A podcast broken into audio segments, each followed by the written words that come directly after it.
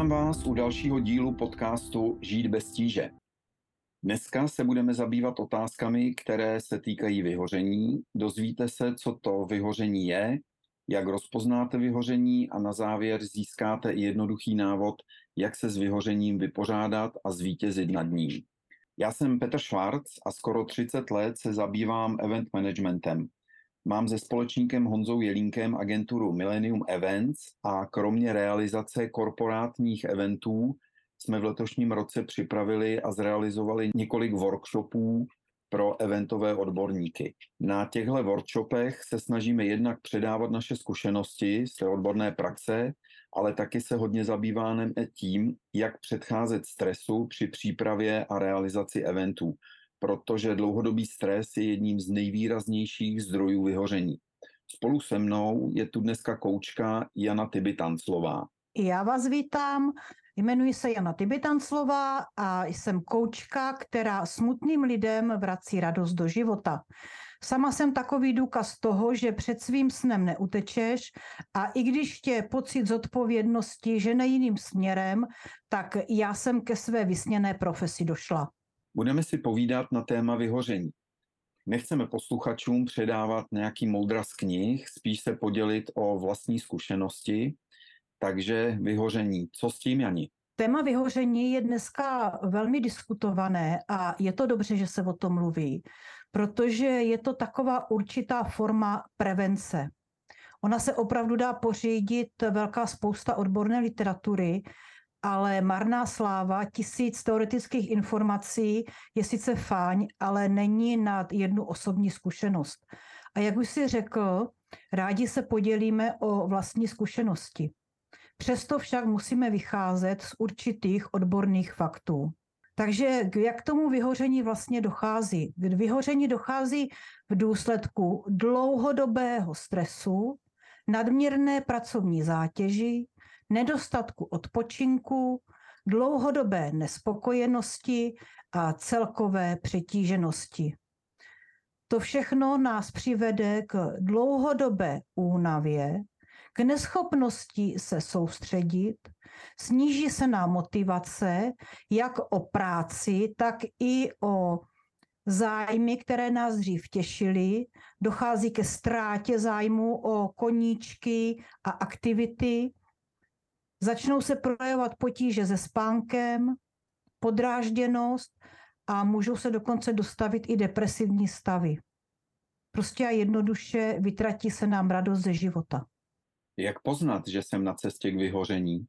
Rozpoznat, že jsme na cestě do propasti, je obtížné. Na druhou stranu je to důležité. Mnoho lidí si ani často neuvědomuje, že je na pokraji sil.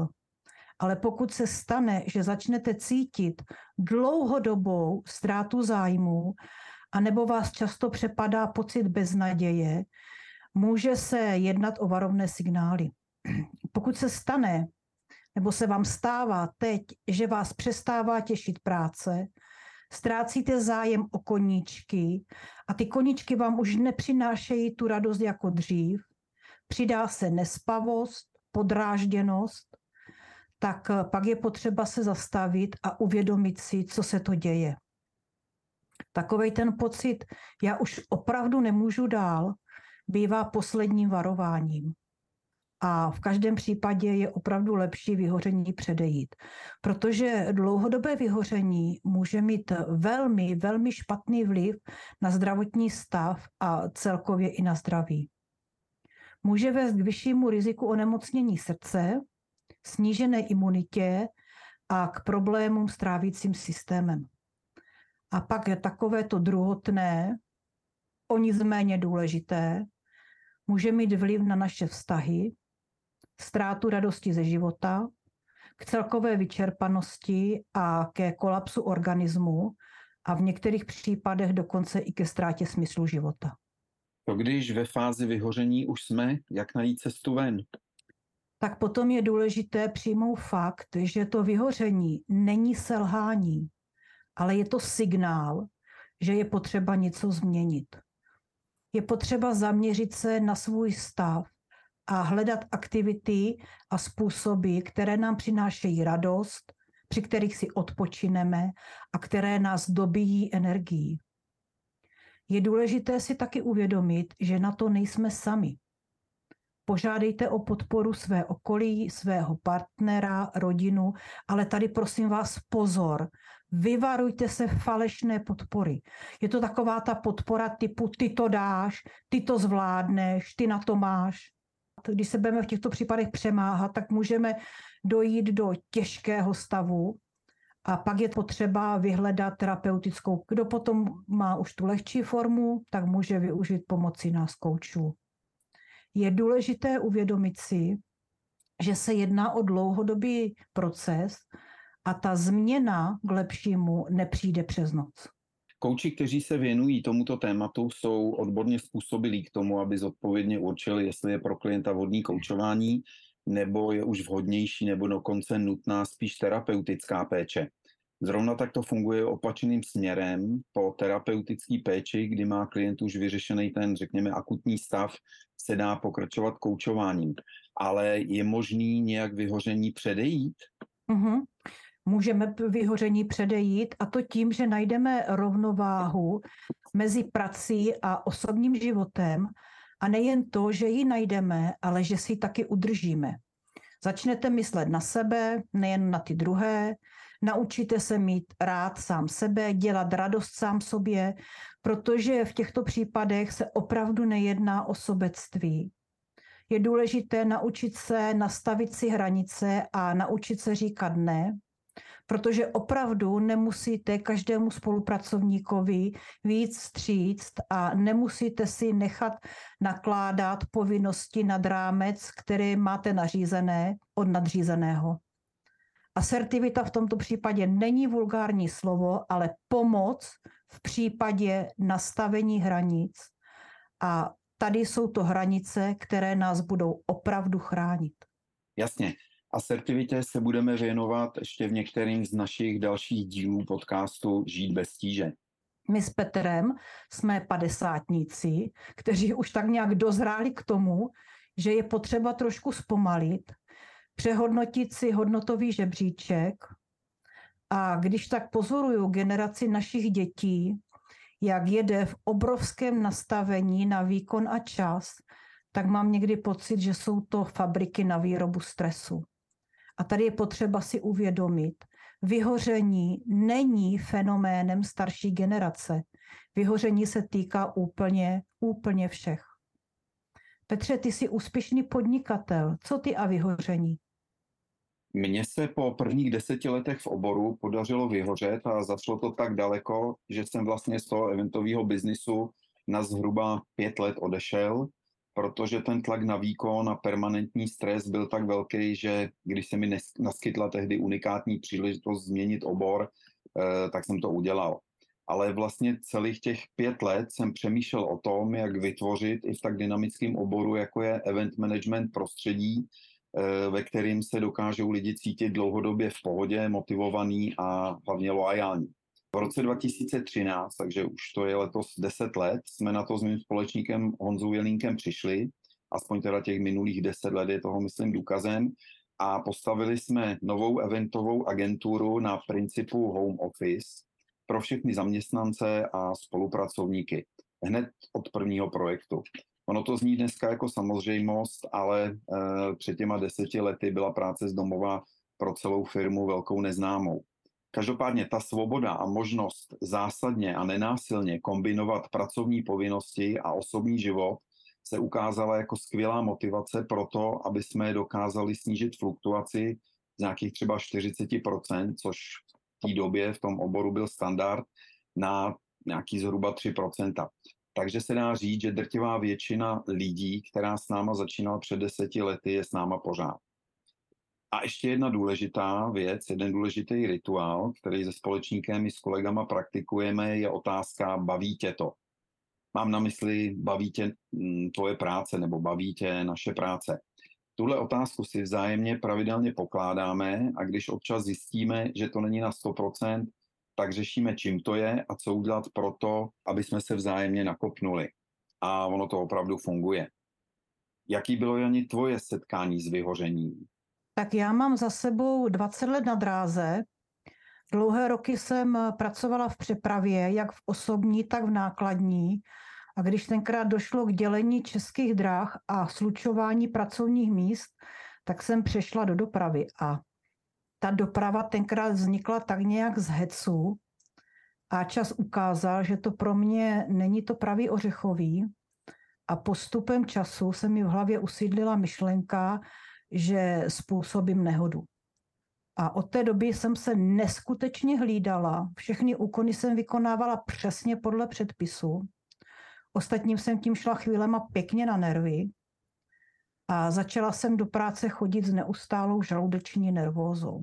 No a dopadlo to tak, že jedno lednové ráno roku 2013, hned po vystřídání, jsem šla postavit vlakovou cestu a na stavědlo jsme měli pět schodů.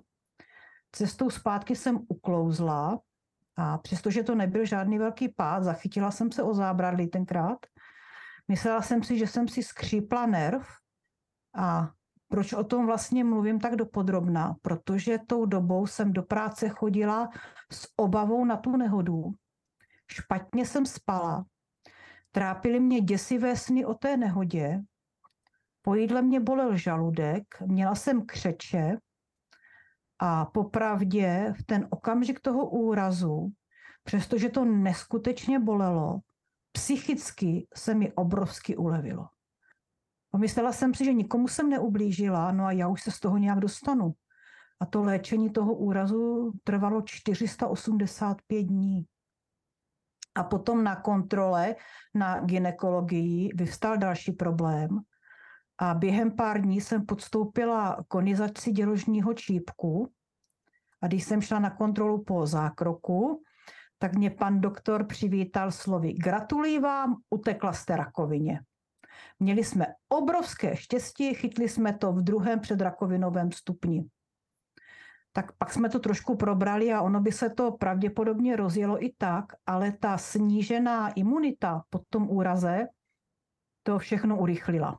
A začala jsem se připravovat na návrat zpátky do práce a přestože můj muž mi říkal, zůstaň doma, v práci to ale bylo přesně naopak, kdy už se konečně vrátíte, kdy už konečně nastoupíte, No popravdě mě se moc vracet nechtělo, ale ten pocit odpovědnosti udělal svý.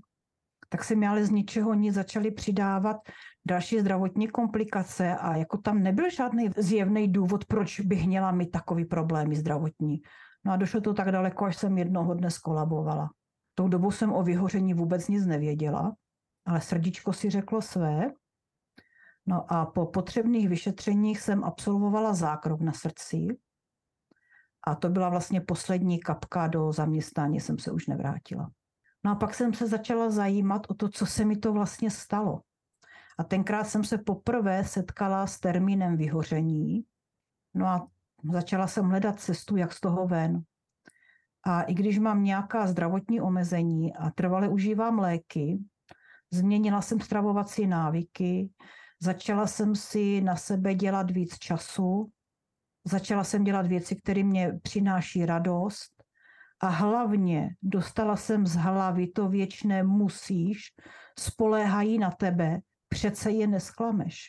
Potrženo sečteno suma sumárum, to byly tři poměrně závažné operace během devíti měsíců a rok a půl pracovní neschopnosti.